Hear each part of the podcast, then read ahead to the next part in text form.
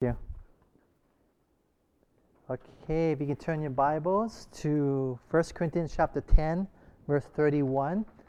1 Corinthians chapter 10, verse 31 in your Bibles. And we're looking at the sixth presentation on preaching.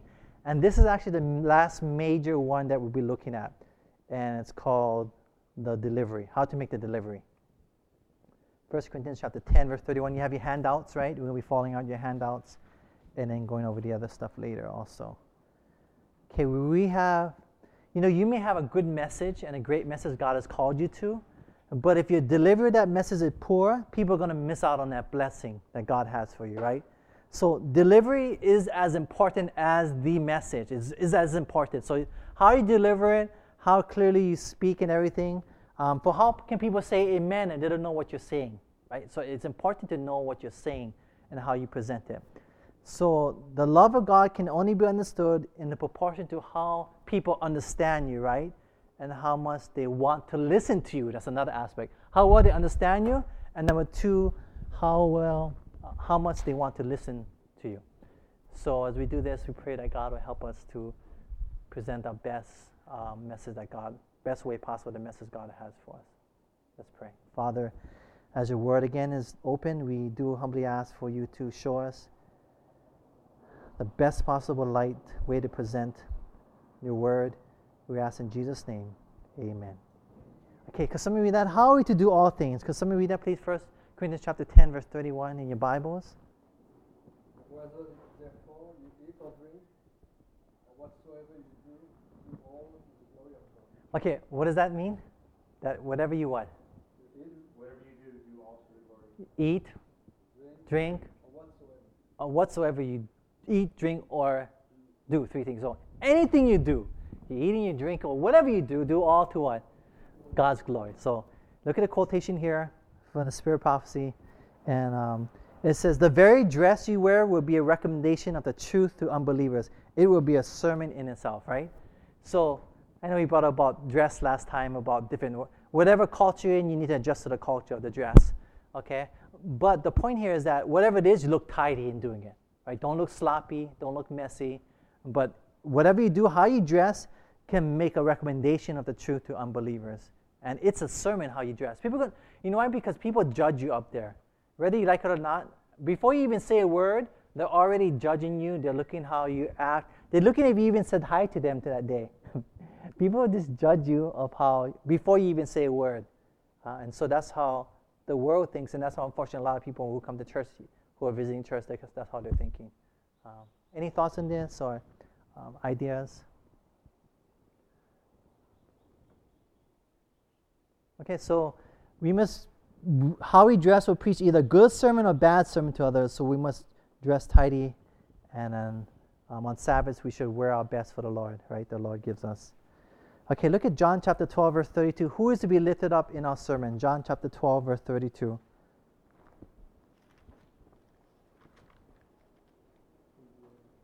Could somebody read that, please? Who should be? If I am lifted up from the earth, will draw all people to myself.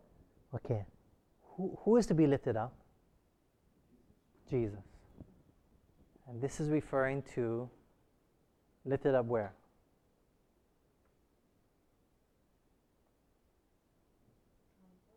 On the cross, right? And the cross reveals God would die for us, the love of God, right? So you're not to lift up yourself, right? Is that clear? I mean, we're not to lift up ourselves, we're not to brag what we can do, we're not to make apologies so that if it doesn't go well, then they say, you know, that's why because, um, you know, I didn't have time to prepare my, uh, my sermon because I was busy this week and making a long introductory of apologies. Do you know what I'm talking about? Like, oh, you know, I just, I was a busy week, my dog ran away, my father passed away, whatever it is. I mean, there's good reasons and whatever. But we can't, we shouldn't make excuses for whatever that happens. All we need to do is go straight to and uplift Christ, right? We don't need to talk about ourselves, and you don't need to talk about your bad week you had, and everyone has had a bad week, right? So, so what's new? You don't want to bring people down by talking about your bad week and the problems you had and the discouragement you went through. All what we need to do is uplift Christ and talk about God's love revealed through the Word of God. What do you think? Yeah? Okay, so look at um, this is a quotation from Ellen White here in your handouts. It says, Many speakers waste their time and strength in long, what? Preliminaries and what? Excuses. Too long. Some use nearly half an hour in making apologies. I mean, that's extreme. Thus, time is wasted, and when they reach the subject and try to fasten a point of truth in the minds of the hearers, the people are wearied out and cannot see their force. Uh, we need to preach the love of God. We need to get to the point, right? People are tired. They're coming to church. They're busy week. They had some problems. And then you're going to talk about your problems. It doesn't work. You have to focus on Christ and His love, right? And get to the point already. Just start your sermon already. You don't have to go into preliminaries and excuses and apologies. Any thoughts on this? What do you think? Sounds good? Any ideas? No? Okay. You see the importance of that, right? You don't want that to happen. So, uh, Matthew 6, verse 2. What, when hypocrites minister, what do they do? Matthew chapter 6, verse 2. And you tell me what it's saying here. Matthew chapter 6, verse 2. What did the Pharisees, the religious leaders, do in their time?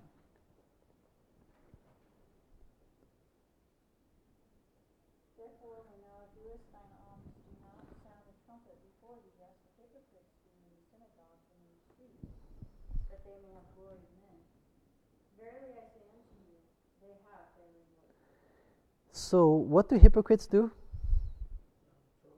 What do they do? Da da da da! I'm here. Look what I did. so, da da da da! Look at me, right? I mean, is Christ being lifted up if you're doing that? Oh, by the way, you know, I gave a thousand dollars to um, Salvation Army this week, and you know, I praise God for what I did. I mean, I mean, does that go good in God's house? So you don't want da da da da blow the trumpet, right? Whatever you're doing. So in the same way, when you're up there, you're not to draw attention to yourself. I mean, as much as much as possible, it's not about me or you up there. I'm talking to myself. You have to make sure that whatever you're doing, you want to lead people to Christ and His love, right? And uh, if anything, be vulnerable to show that you're weak also, and you can fall too. You know, if you tell if I tell a story, I'm going to tell about a story. Hey, I was, I was there with you. I went to Gaza too, you know. That's not building me up. That's showing me that, hey, I'm just like you. I'm going to fall. I've been there. I've tasted it. There's nothing there for me. I made that mistake. And even as a minister, I've been to Gaza. I've fallen. And um, so, me being transparent, th- that's not lifting me up. That's showing that, hey, I, am just like you. I fell spiritually. As a religious leader, I fell. And so, uh, you need to be transparent up there also. But don't blow your trumpet up there. Whatever you do, don't blow your trumpet. People get turned off by that. I mean, you know, people can, you may not think it, and you may be subtle in trying to doing it, but people are pretty sharp today, and they can read you, and they can tell if you want you're blowing your trumpet on or not, right? Um, another thing also in blowing your trumpet is that um, you must share from your heart and be genuinely excited and touched. In other words, and also don't be putting on a show up there, like you're entertaining the people and like, you know, just like just running around and acting crazy up there. And this is the quotation I want to share with you. Oh, by the way, don't go the other extreme and be boring and just stay at the desk either. I mean, it's okay to stay at the desk, but don't be this boring and just read your sermon the whole time because we're going to go into that later. But I want to talk about there's there's two ditches, right? There's one ditch on the right and there's a ditch on the left. And everything in Christianity, Satan has counterfeits on both sides. So we must stay down the middle of the road, right? What do you say, right? Amen? So stay in the middle down the road. So in the middle of the road is not to get overboard. And so what it says here, there are also fanatical ministers, do you see your handout, who in attempting to preach Christ, storm, halloo, jump up and down. You ever seen people do this? Pound the desk before them as if this bodily exercise profited anything. The Bible says bodily exercise profited little, right? The Bible says. Such antics lead no force to the truths uttered, but on the contrary, disgust men and women of calm judgment and elevated views. So, what does it do? It makes people who are calm judgment what? Disgusted, right? Do see, yeah, do you see that? Okay. And then there's another class that address the people in a what? Like a whining, like whining tone. Um, such a course does not exalt the gospel ministry, but brings it down and degrades it. There's a speaker that uh, I like his content so much. It's so powerful. I mean, it's this deep. I just I, I very listen rarely listen to speakers like maybe one or two speakers I really like, or two or three like that. And he's one of them. But here's the problem. In in attempting to become like like he's touched or like he's crying, it's almost like he he's trying to create it. He begins to whine like, "Don't you want to love?" Like it's whining. And you know what? It's irritating. but his message is so powerful that I'm willing to ignore the whining for the um, for the message. But my wife, she cannot handle it. She don't want to listen to him anymore. She just cannot listen to him. But I will force myself. I mean, I can ignore it, you know, because the message is so powerful that I'm willing to listen to that whining for the message. But most people will not do it. My wife will not listen to him anymore, even though how powerful he is. Do you know what I'm talking about? In other words, your message can be good, but if your presentation is not good, it can turn people off, right? And that's why we're going to learn today. Your presentation and how to present is very crucial. What do you think? Thoughts? Ideas? Huh? Important. It is important. That to enunciate your words and speak clearly so that people can understand you. Very good. You don't want to be going too fast and mumbling or saying stuff where everyone's like, what? Huh? Right. You want to make sure that they get the full meaning of it in the way that you mean it. You know, it has to be the Spirit flowing through you. Amen. You're right on, actually. We're actually going to get there. You're, you're, you guys are right on the same track, actually. That's good. We're on the same page. So, and you know, the stuff I'm presenting is common sense, really, when you think about it. It's not like I'm, we're studying stuff like, oh, wow, this is very simple, and this is the way Christ taught. And the principles you're bringing out is really what you already know. But we're just going to make sure that it is laid out um, so you understand. Okay, so let's go to um, Luke chapter 9, verse 11 and 14. To how many people did Jesus speak to? We're going to look at another aspect. And this is something that's pretty powerful. I never heard of this before, but I'm going to share this with you. Luke chapter 9, verse 11 and 14. How many people did Jesus speak to? Could someone read that, please? The people, when they knew it, followed him. He received them and spake unto them of the kingdom of God, and healed them that had need of healing. Okay, they followed him and he spoke unto them, right? He preached messages to them. And verse 14, can you read that again? How many people were there? So they were about five thousand men. And he said to his disciples, Make them sit down by fifty in the company. Okay, how much men were there when Jesus preached to? Okay, 5,000 men. Now, how much women you think were there? 5,000 men? About? Okay, so say about 5,000, right? That's fair. It could be single guy, could be single girls though. Okay, so can we say about equal? So 5,000 plus 5,000, how much? 10,000. Do you think there are any children? If there, okay, very good. So you know there's children, right? So you got at least say one children per couple, or maybe two. The average is two in America today. So can we just say there's two per couple? So, uh, or even if we say there's one per couple, that would come out to 15,000, right? Say there were couples. Um, I'm sure there was more, but at least 15,000 people. Now, was Jesus inside of a building at that time with acoustics and everything? Where was he? Where was he?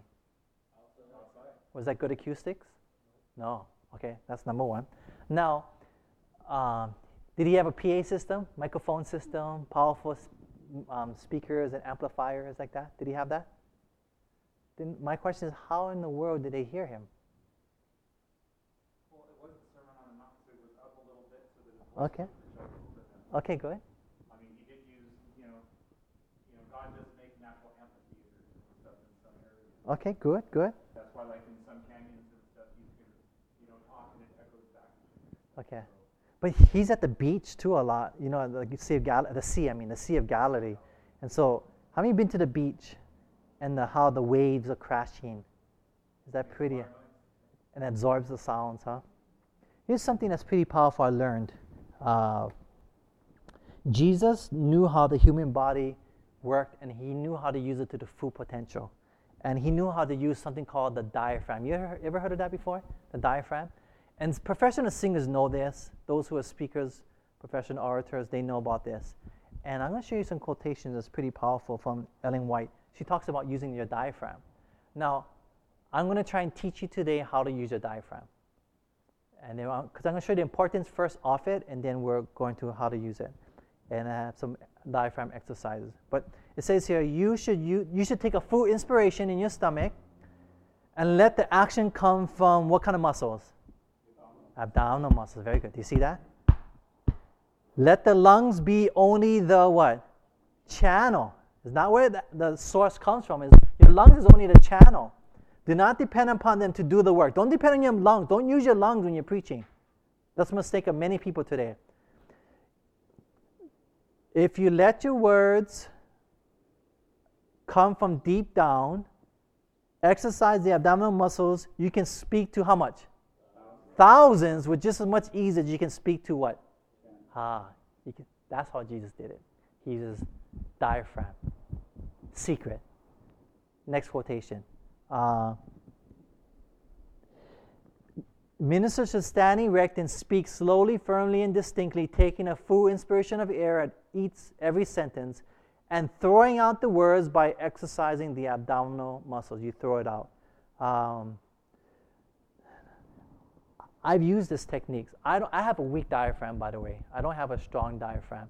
And so, uh, but I use it. I know how to use it. Where I'm at a beach and we're out like 100 feet in the water, and I've learned how to use my diaphragm where people out there said they heard me clearly every word I said when I was baptizing someone.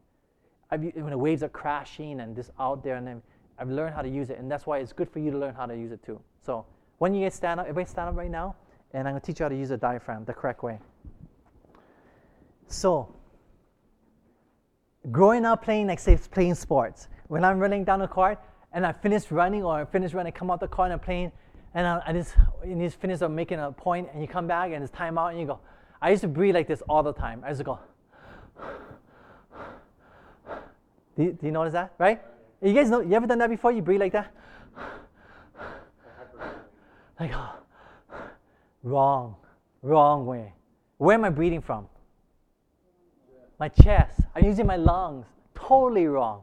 And I've, I've learned, I didn't know that was the wrong way. I didn't know there was a right way for breathing and the wrong way of breathing.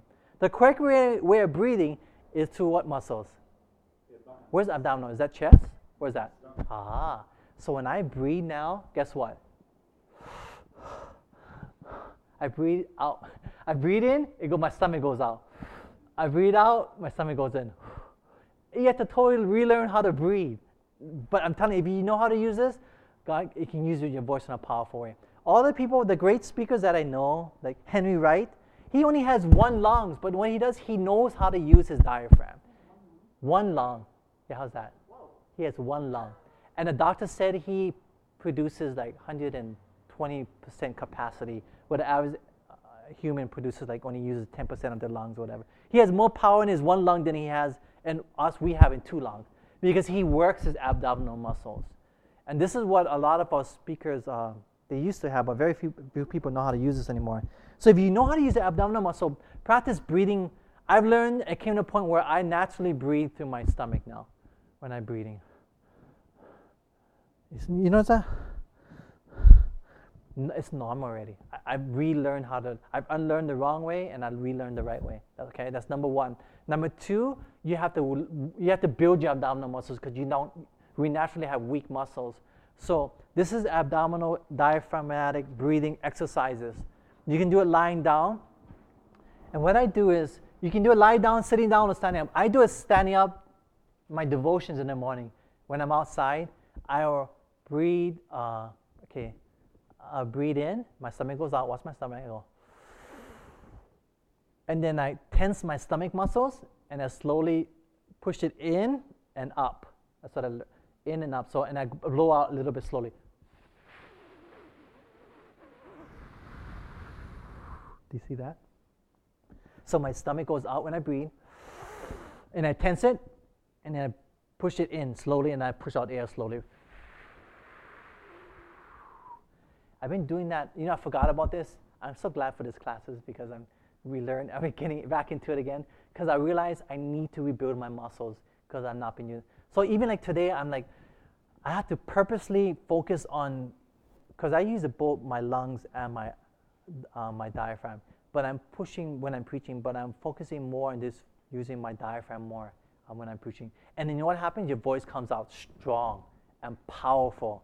And then that God takes your voice as it comes out strong and it grabs it, the Holy Spirit, and it just hits the people's heart with conviction stronger. That's what he wants to do with your voice. And Jesus spoke with his diaphragm. Ellen White said he uses diaphragm out there. He's able to speak to thousands. Um, and also, when you're up there, you speak more power when you do that. So let's try it again. Ready? Breathe in with your stomach.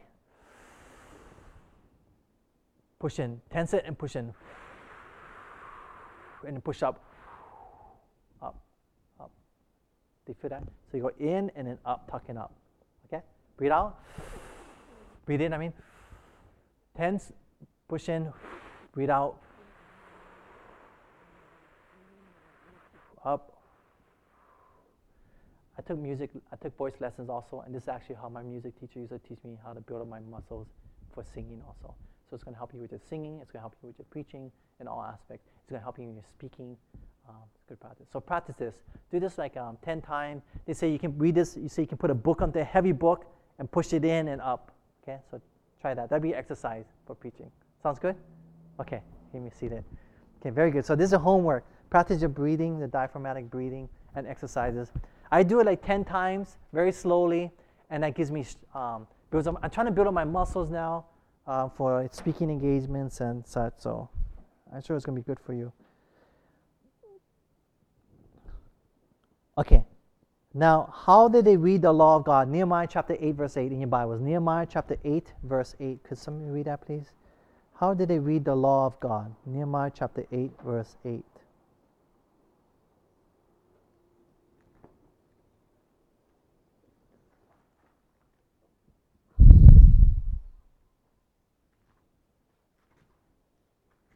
Okay, go ahead. So we read in the book of in the law of God this country. Gave the sense and that he wanted to know the reading. Okay, how did they read the law of God? The Bible says. What does it say? Distinctly. Do you see that? So the Bible says that they read the law of God distinctly. And they gave the sense, the meaning, right? And caused them to what? Understand the reading. In other words, they read in a way that they were able, so distinctly that they were able to understand what was read, right? So that's how the law of God was read. It was very distinctly read. So, um, when you are preaching the same way the word of God, it should be spoken so distinctly that the people understand, right? What you're saying. This is exactly what you're exactly what you're saying. We're saying. So you're on the same track we're headed. So let those look at the quotation. Let those who labor in word and doctrine strive to perfect themselves in the use of language, right? Now notice what it says. He Jesus he Jesus did not speak so rapidly that his words were crowded one upon another in such a way that it made it difficult to understand him. He distinctly enunciated how many words? Every word. Every word. Distinctly, Jesus distinctly enunciated every word. He pronounced it perfectly. And those who heard his voice bore the testimony that never man spake like what? This man. Okay, so you see that the importance. Now, go ahead, the next quotation. Some ministers have acquired a habit of hurriedly rattling off what they have to say as though they had a lesson to repeat and were hastening through it as fast as possible. This is not the best manner of speaking. By using proper care, every minister can educate himself to speak distinctly and impressively, not to hurriedly crowd the words together without taking time to breathe.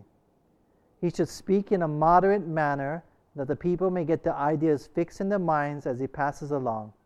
But when the matter is rushed through so rapidly, the people cannot get the points in their minds and they do not have the time to receive the impression that is important for them to have, nor the time for truth to affect them as it otherwise would.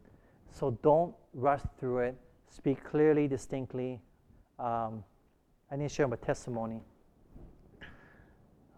You know, growing up in Hawaii, I and I went to, you know, I learned, I really learned Pidgin English really heavily, and so when I went to, I really went that direction. I mean, uh, my home was English and a little pidgin. And my, my, my parents used it both on and off, especially when friends came to speak a lot of pidgin. But I was able to turn it on off, but I really loved the way the pidgin language, so I really went to really pidgin English. I mean, people even born in Hawaii couldn't even understand me. That's just how my pidgin was really strong. And then I went away to college on the mainland. So he, and guess what? I took speech class of all classes. So here I am on the mainland, and okay, I have in mind I'm not going to speak pidgin. I'm going to speak good English in the speech class. So I spoke good English as best as I could, and then the students evaluated me. And then I got one back, a paper back from one of the students, and she said, It's a very good talk, but I couldn't understand your accent. she said. In other words, she couldn't understand a word I had to say. Because, and I was thinking I was speaking very good English. Can you imagine that? But yet she couldn't understand what I was trying to say. I mean, you guys met people who speak in pidgin, and you're like, what are you saying? Have you ever met somebody like that in Hawaii? Okay, so that's how it was. And, and but this is not somebody who's this is someone who's trying to speak good English, realizing that I don't want to speak pidgin in this um, college on the mainland, especially, right? So God really, um, you know, God really, He's brought me a long way because now people wonder if I'm even from Hawaii sometimes, right? I, I really try and I try and speak as good as I can. Of course, I got a little bit pidgin comes in once in a while, throw out a word here or there, or an accent. You can hear it a little bit. If you, you know me, you can hear my pidgin. Um, but I try to speak as good as I can um, I have to, I, taking this class again helps me to remind me that I have to speak for everybody. And everyone, uh, even people who speak pidgin in Hawaii, they understand good English because everybody watches TV and they speak, you know, pretty good English or slang on in television in Hollywood. So that's why that's the common language is Hollywood language. And so I learned that I need to speak so everyone can understand. And those who speak pidgin, they can understand my English if I speak well too. So that's why I focus on that. And I'm taking this, actually preparing this lesson helped me realize that I need to pronunciate and enunciate my words more clearly than even how I do it currently. So I know that I need to grow. Actually, this class, there's areas I need to grow. So I know I've been working my diaphragm again this last couple months, preparing the lessons. I know I need to enunciate my words even more clearly. I shouldn't rush my preaching and get too fast, but slow it down and I need to pause at certain times to let the truth sink in also, right, to you. Um, you know, like in Hawaii, like it goes one, the alphabet, and the numbers go one, two, what?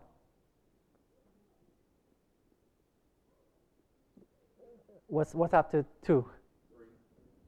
Three. Three. But in Hawaii, it's not three, it's tree. Do you guys notice that?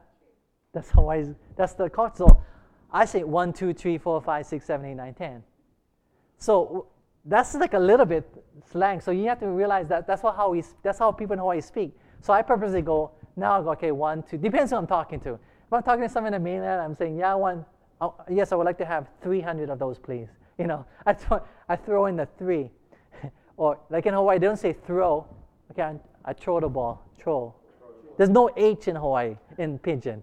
You take out the H and everything except for Honaka, of course. But, but when there's after a T, you take out the H. So when I'm speaking to somebody from, that's why it's, it's weird because I'm calling somebody from like HPM, and if it's a local guy, then I consciously say, take out the H.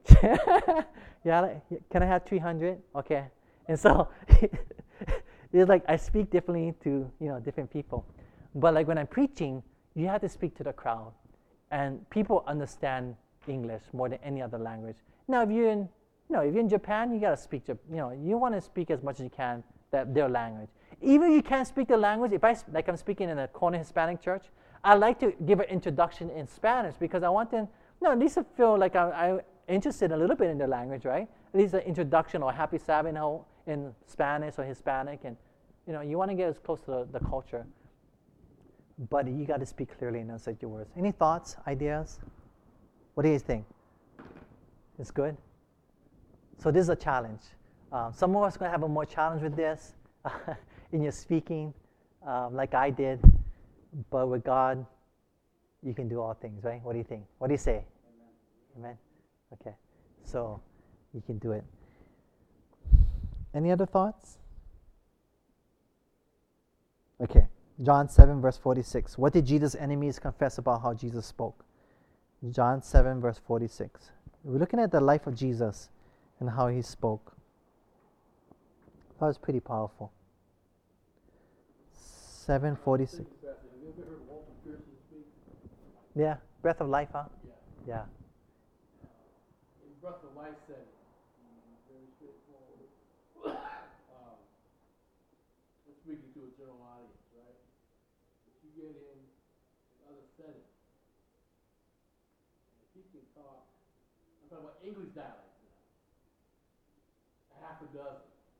That's amazing. Uh, He can talk to the northeastern English. He can go into a Midwestern. oh, wow. uh, Western, you know, uh, slant. Uh, he can talk like a black person. Like, oh, it's amazing. I give him credit because I only know one English Yeah, and pidgin. He, can do the inflections, Oh. oh, wow. Praise God. That's good. And he does it with humor, everybody gets it, and, and you know. But he's very capable of doing that. Well, I didn't know that. That's good. Yeah, it's good to know that. Um, it's, it's good. It's good to be able to speak. You know, if you just know pidgin, it's good to speak English too. You know, it's, but you need to speak. You need to speak good English for everyone that's in the United States. You know, and you got to use it for wherever, wherever you may be at. But you got to learn the basic English, uh, good English, as best as you can when you're speaking. Okay, go ahead, Michael. I think you had it. The officers answered, Never man spake like this man. Okay.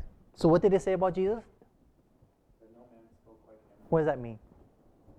That means he talked with an authority that no other man could talk like that. Okay, good. When he, when he talked and when he said something, you didn't question whether or not he knew it because he spoke it with such authority that you were sure of what he was saying. Very good. He spoke with authority. That's one good area. What else do you think?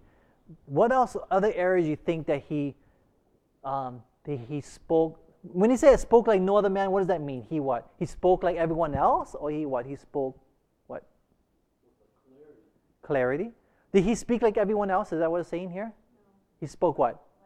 Like no one else. So in other words, he spoke totally different from anyone else who preached before, right? So what was it? He spoke with authority, with clarity. What else? What do you think? Huh? Powerful. Powerful. What else?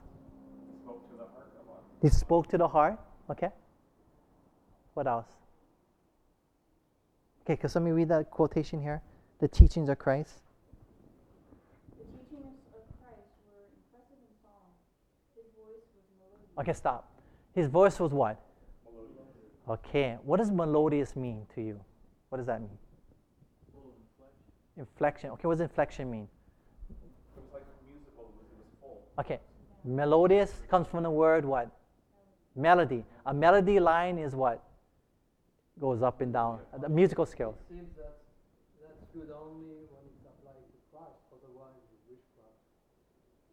Oh, Because mu- muse, he attracts people by, by the melody of his music.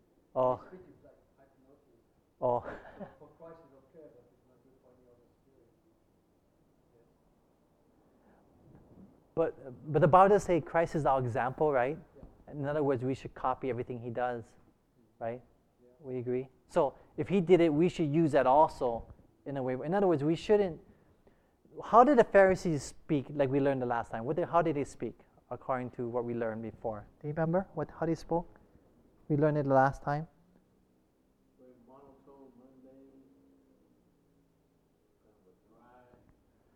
Monotone, like the the the the the like I have used my diaphragm whenever I had to address people with no microphone. Because it's a melodious uh, way of speaking which are very dangerous, like the Jesuits when they speak.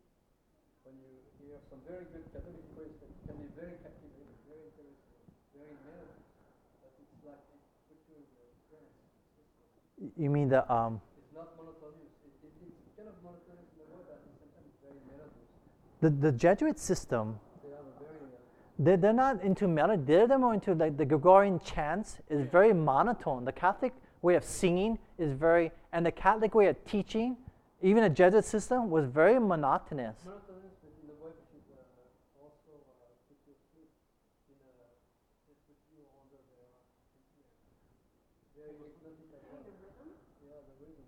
the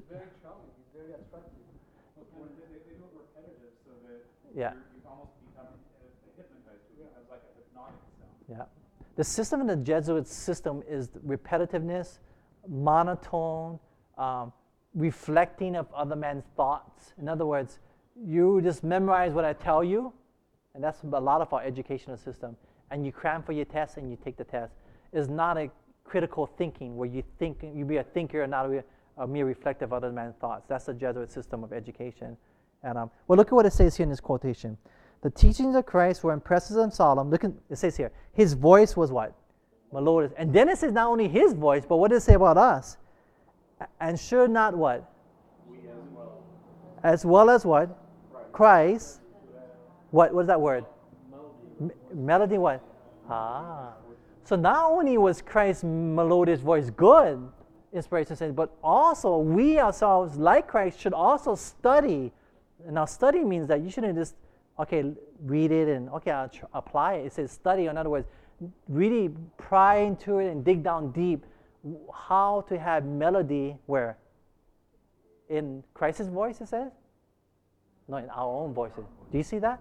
So you should practice, you should study, you should um, learn how to have melody in our voices. Okay, notice how the rabbis had it in those days. Somebody read the next one? His voice, Christ's voice was as music to those who had listened to the monotonous tones of the rabbi. Okay, so how did the rabbi, the teachers speak? They had what kind of a mel- melodious voice or what? Monotonous tones. monotonous tones. And Christ had a what? As music to the ears. In other words, he was up and down. When he's speaking, he's speaking up, he's speaking down. You know, he goes up and down. It's not like, it's not flat, like rap music, flat, you know. Chanting in Hawaiian to the gods is mon- monotonous. You know, Gregorian chants, a Catholic church, very monotonous. It's all monot. That's the, the that's hypnotic. That's, that's hypnotic to you. But to have a melody in your voice, I, I try and speak with melody. I get down, I go up. It's like, it's like a song. You're, you're preaching a song. If I'm just if I'm just preaching a straight, you know, if I'm just the voice is a great power, and yet many have not trained their voices in such a way that they may be used. You ever had teachers in high school that just kind of taught that way? You know, put you to sleep. That's not the way Christ taught. That's not the way Christ preached. He had melody in his voice. This is crucial. You must have. Next quotation. The beauty of his countenance, the loveliness of his character, above all, listen to this, the love expressed in what? Look and tone. In other words, they felt his love in how he looked at people. When he looked at people in the eye and he looked at people, they could tell that he loved them, right? In his tone, how he modulated his voice and made a melody in his voice, they could tell that he loved them. Do you see that? It says here, look, look and tone. When I read this quote before, I was like, wow, this is so powerful. Like Christ. And listen to this. It says, the love expressed in look and tone drew to him all who were not hardened in unbelief. Had it not been for the sweet, sympathetic spirit that shone out in every look and word, he would not have attracted the Lord's congregations that he did. So, what was it that attracted congregations when he preached? It was his his tone of his voice and what else? His what?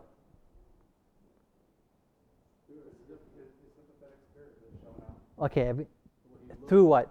How he looked and what he said. Do you see that? What are your thoughts? So basically, it's about being real. And not letting nervousness take over. 'Cause Hmm. I know I've been in situations like that where, like in school, speech class, for example, you know, someone will be up there for the first time doing a speech ever, and they're reading, and they get, they get nervous, and they get stuck in like the, the reading the monotony, you know, and there's no personality, there's no Yeah. Yeah. conversation. You hit it right on. People, you know, today, honestly, I was like, oh man, my sermon. Um, let me share a trick to the trade when I'm up there. You know how much text I use? I only had three texts today. I normally preach at least nine, ten texts. I have you look up together. And one of the reasons why I have that is because that's my escape. Because I can only handle being free spirited up there for so long. I run out of things to say. So I have to, and then you're staring at me too long. I'm like, let's get back to the word and distract to the word. You know, get to, that, honestly, that's how I'm thinking up there. Like, I only can go free spirited for so long. So let's go back to the word, turning me to. So I go to like 9, 10 texts. Now, you don't want to go 20. I've seen people go, I'm serious. I've seen sermons 40 to 50 texts you want you to look up in one sermon. How many of you guys have been to that kind of sermons before? Too much. Um, I use 9 as my magic number. I go 3, 3, 3. Okay, that's 9. I go 10, 11 maybe. Today I had 3. So what I'm to do between three texts? I mean, you look at one text and now like, I got to fill in the whole time between the next time you look away from me and look at the Bible. I mean, that's what, that's how I'm feeling up there. So, but I praise God where um, um, I had stuff to say in between. God worked it out, and um, I, I was scared that I was to read my notes. But like you said, you can't read your notes. You have to be more real, and um, this share from your heart was really because there is stuff in there. And today I realized that oh, there is stuff deep in my heart that I need to share that I didn't think I had. But a lot of stuff I said was not in my sermon. It just wasn't there. And I think that does better. People can relate more. You're more real. If you're just preaching and reading word for word, then people can relate so much um, until you break it off and start sharing from um, being real and sharing your transparency. Do you see that? So when you're up there, you don't want to be reading your notes. Bad idea. I, I think you become monotonous. I think um, there's no freedom with the Holy Spirit. Thoughts? What do you think? What do you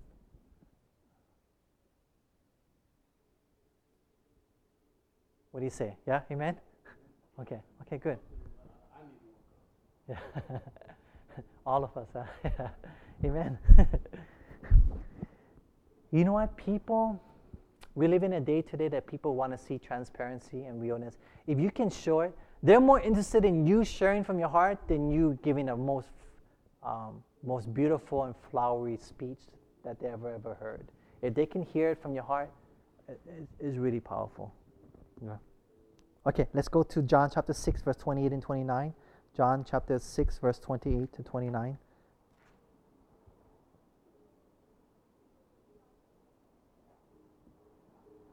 Okay, what did they say? What was it that Jesus said needed to happen before they would be able to work the works of God? Could someone read that? Then they said to him, What shall we do that we may work the works of God? Jesus answered and said to them, This is the work of God, when you believe in them who he sent. Okay, in order to work the works of God, okay, they want to work the works of God. And you want to see mighty. Now, do you want to see mighty miracles in this church happen, in the Honokaa church? Do you want to? Okay, so you want that. You want to see many miracles in your life? Yeah. Do you want to see many miracles in your family, your neighbors, your workers, everything? You do. Okay. So you want to see these mighty miracle works of God? What do you need to do? Work? Do you need to actually work the works of God? Is that what it's saying here? Is that what it's saying? You need to work the works of God. In order to work the works of God, you need to work the works of God. Is that what it's saying right there? Oh, okay. What does that say? Ah, so what is it all you need to do? You need to what? You need to believe. And if you believe, guess what's going to happen? That belief is going to create the works of God in you, right? That's the letting the word of God accomplish what it says it will do in your life, right? That's the power of God. But not only that, when you're preaching, if you believe what you're saying, there's going to be, you're going to see the work of God in people's hearts that are listening to you, right? True? Dependent upon how much you believe. In other words, if you don't believe, in what you're saying up there, do you think people are going to see it or feel it? Yeah? If you hear somebody who's speaking up there and they, you know they believe it, are you going to feel that message? Are you going to experience something different in your life if you see they believe it? Yeah. Yeah, but sometimes when somebody's up there preaching, you can also tell when, yeah, they went to write a good sermon, and somehow in the delivery of it, they got it. They got. They got it. All of a sudden, you can see the Holy Spirit coming through. Ah. And they, it's like, yeah, they wrote it. They, they did the works. They were doing the steps one, two, three, and all of a sudden, like sometimes when you're, you know, teaching or sharing something with somebody, all of a sudden you have an epiphany, and all of a sudden it's, you get it. You Yeah. understand what what what the deeper meaning of it was. that. The Holy Spirit meant in the place. Amen. Amen. That's good, Loy. Like that's pretty, that's a powerful experience. I mean, actually to see people actually get converted through their own sermons, you know, praise God. Amen. I've seen, I've seen teachers learn from their own Amen. lessons that they were teaching people. Amen. Because all of a sudden, I mean, you know, you're you're reading it and it's like, oh, oh, yeah, that's what. I mean, sometimes I've seen people up there doing the Sabbath school classes. and Amen. And the way somebody answers a question or something out, and you know, with those sitting around, you know that everybody just got something. Amen can feel the Holy Spirit. Amen. And that's how it should be. Praise God. And in sermons too. Amen. Praise God. It's good you see that. Any other thoughts on this? What do you think? It kind of goes back to the monotony. Because if, if you don't believe in what you're talking about, you're not going to have passion for it, so it's not going to come through in your voice. Ah.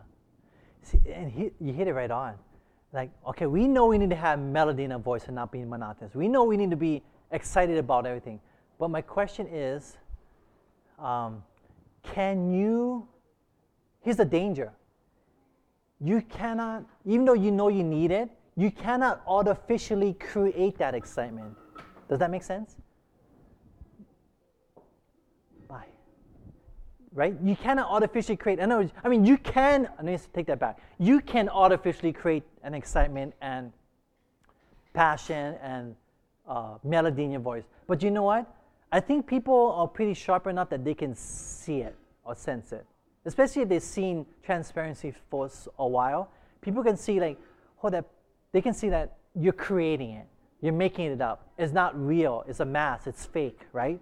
And it's not real being transparent. It's not. You're not really excited. You're creating an artificial excitement, um, and you're yelling and screaming and um, trying to create that excitement. Does that make sense to you?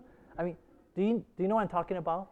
Like I can, not to say all the time, but majority of the time I can sense with someone is like, I mean, it's so clear. It's, not, it's, it's either really like, they're, come on, they're, they're faking. They're not, they're not really meaning, but they're trying to create an excitement because it's not really gripped their heart in. So you know what I'm talking about, right?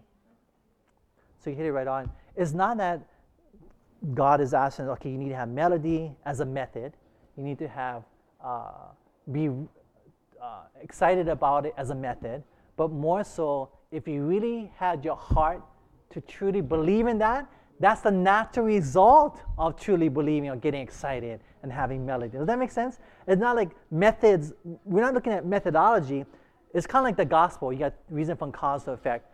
This is only the symptoms of what, how you, what you, if you really believe in God, you will naturally have the melody. You will naturally have the excitement. Do you see that? It's kind of like if you really are converted, you will have the fruits of love, of obedience to God's commandments. It's not like you're trying to be obedient to prove that I am converted. That's what a lot of Christians do, right? They try to um, love their brother and force themselves to love others to prove or to actually earn the salvation or say, God, I am, so I am saved. But no, you, you're saved, and because you are saved, then you naturally will then love your brother. You naturally will um, keep the Sabbath day holy. Do you see that? So it goes from cause to effect. The same thing happens when you're preaching. If you really believe, then you will naturally get excited. You'll naturally have melody. So in other words, you gotta have an experience with God. Comes back to the first study we had, which was having a time alone in devotions in the morning, spending time with God. Let that let consecration to God be your first work, right? We're told. So self is strong. The greatest enemy is myself. So I'm constantly battling with him. Every morning I wake up, it's a new battle. I may have had a very spiritually high day the day before, but I can't depend upon my spirituality yesterday for today, right? You know that. I haven't had a best powerful experience. This this week I remember a whole had powerful experience one night.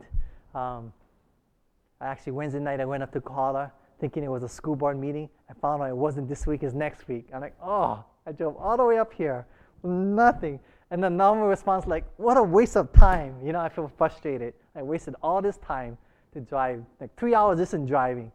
Then I said, no, God brought you here for a reason. And I said, okay, I'm gonna follow the Holy Spirit. And I saw the light on in the classroom.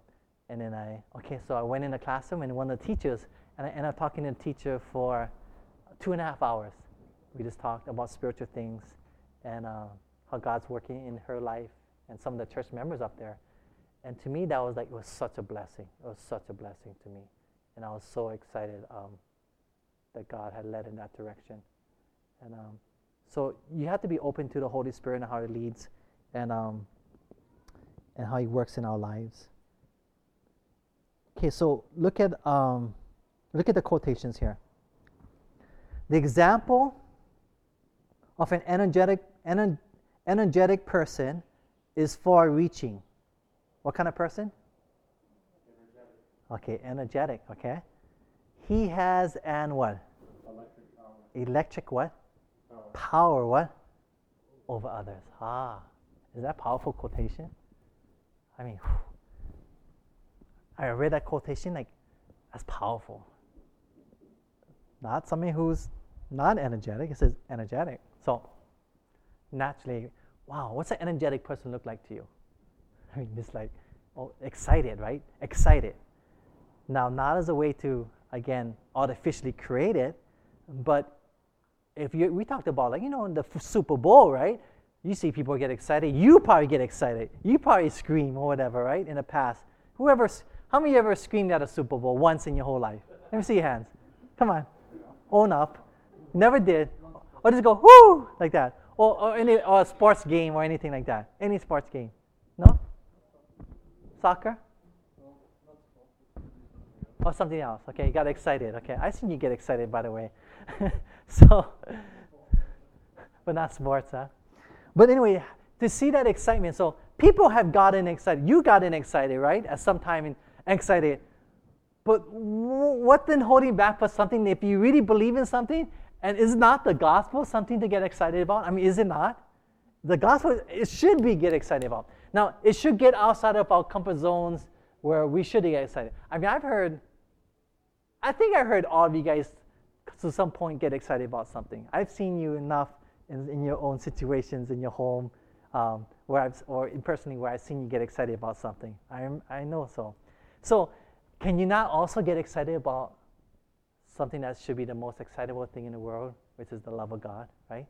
Isn't that powerful? But you demonstrate the example of an enthusiastic person with far reaching. Because enthusiast in Greek really means full of the Spirit of God.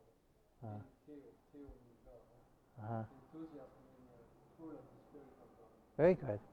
So, you're excited about, The example This- of an enthusiast person is far reaching. where does it say that? Enthusiastic. Oh, yeah. Energetic, it says. Yeah, replace it by Oh, and, and replace it. Oh, okay. That's good. And really, what, sh- again, is not artificial, but it's the Spirit of God, right? So I'm not, this is not a class. Again, you're not hanging fruits of obedience on top of you to prove you've been saved, like the gospel, right? Because you have been saved and have the love of God, you have the fruits automatically, right? So the same way, you're not, this is not methodology, okay, speak this way, look this way, act this way in order to be effective. No, no, that's human method. What I'm saying is that this is the fruits. Same way we teach the Ten Commandments. I'm only teaching the Ten Commandments not for you to do them, to reveal to you, if you surrender to God, what your life will look like if you have been surrendered to God. So the same thing. This is what your life should look like when you're preaching, when you um, truly have an experience with God. Does that make sense? So if you have an experience with God, this is the fruit you should have when you're preaching. That's what it's saying. Okay, does that make sense? Okay, good. Okay, so next quotation, pretty powerful. Uh, talk about Christ now.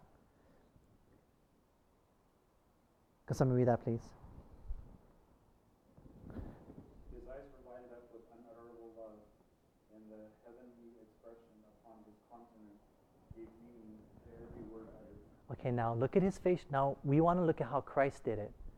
How did Christ do it? Now it says here that his eyes were lighted up with unutterable. In other words, his eyes were lighted up. Like his eyes bars move, his eyes lighted up, and he had ex- right. You see the expression there, and then it says here, the heavenly expression upon his countenance. In other words, Christ had an uh, expression upon his face, gave meaning to what? Every word uttered. every word uttered. In other words, his facial expressions worked with every word he spoke. Do you see that? So he spoke, he got he I mean, he got like he raised his eyebrow, he rolled a smile, he got focused, he got solemn, he got stern, he got rebuked. I mean, he just he used his full facial expressions when he did it. He smiled, he used everything possible in combination with the right word and how he presented his message. I mean, that is a master teacher and master preacher. Do you see that? That's the master and we should follow his example. I thought, I mean, there's so much, when we study the Bible and the Spirit of prophecy, there's so much that Christ did that in his methods and how he met people that we can follow in his example to help us to improve upon to be better presenters, right? Do you see that? Any thoughts on this? Any ideas? Is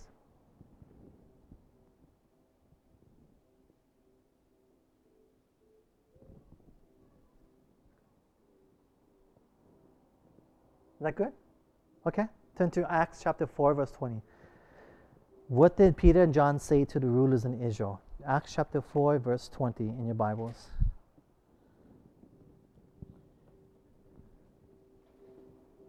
It's going exactly what we've been going on. Can somebody read that, please?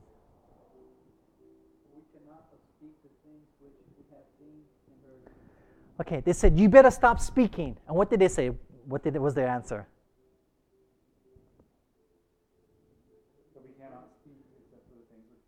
They said, You cannot speak. And they said, We cannot but speak. In other words, you cannot stop us. Why? Now, what is it that would make them break the law that they sh- of not speaking? What was it they said that gave them the, that made them that they couldn't stop but speak? What did they say? We cannot but speak what?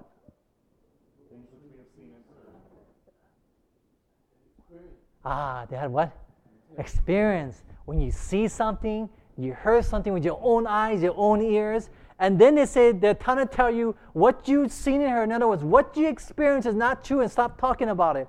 They said, but we cannot because we've experienced it. In other words, when you experience the love of God in your life and God in your life, you cannot but express it with excitement. No matter what someone says to you, no matter if they say you better stop speaking, you're going to say, I cannot but speak. Why? Because that's my experience, right?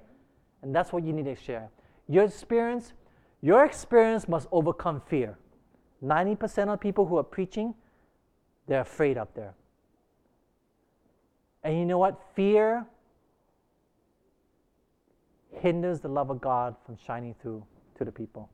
Fear hinders you from being transparent to the people. In other words, fear is like a, like a veil between you and the people.